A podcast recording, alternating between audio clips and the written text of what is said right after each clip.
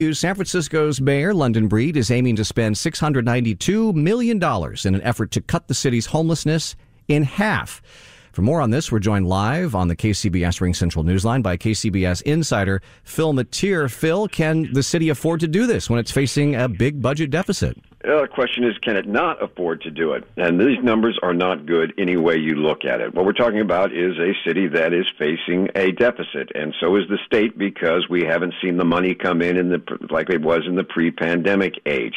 And one of the reasons we're not seeing the money in is because people aren't going into their offices and tourists aren't coming. And so the idea is we got to make the streets cleaner and safer, and that means getting people off of the streets. So whether you agree with the idea of trying to help the homeless to the extent San Francisco is, or you disagree with the way the mayor is doing it, the fact is something has to be done, or else we're going to continue to spiral down.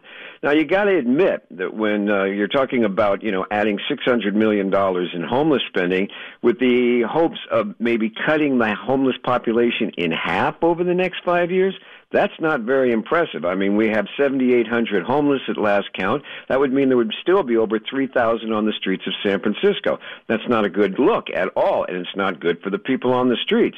But the fact is, San Francisco's efforts to try to end homelessness just haven't worked out. So they're trying to just deal with it. And right now, the big debate that the mayor is going to face at the Board of Supervisors is whether to take money that's designated for permanent housing, like apartments and such like that for people to go into, and move it into shelter beds just to get them off the street.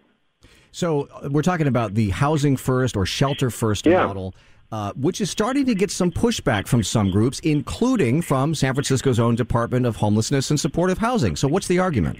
The argument is that we need more long-term housing and supportive housing, and that there's the money needs to be coming in for that. That is the overarching sort of, uh, and everybody pretty much agrees with that. That you know you need a place to live, to stabilize, and such like that to get off the street permanently.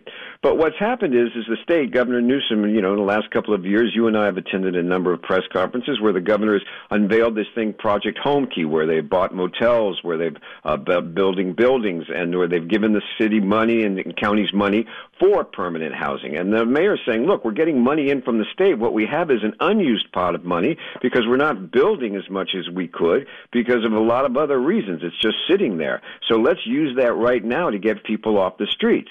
That doesn't sit well with the Coalition for the Homeless, which is one of the most powerful lobbies, or has been, in San Francisco. At the same time, the supervisors are getting an earful from businesses' constituencies saying, we want them off the streets now.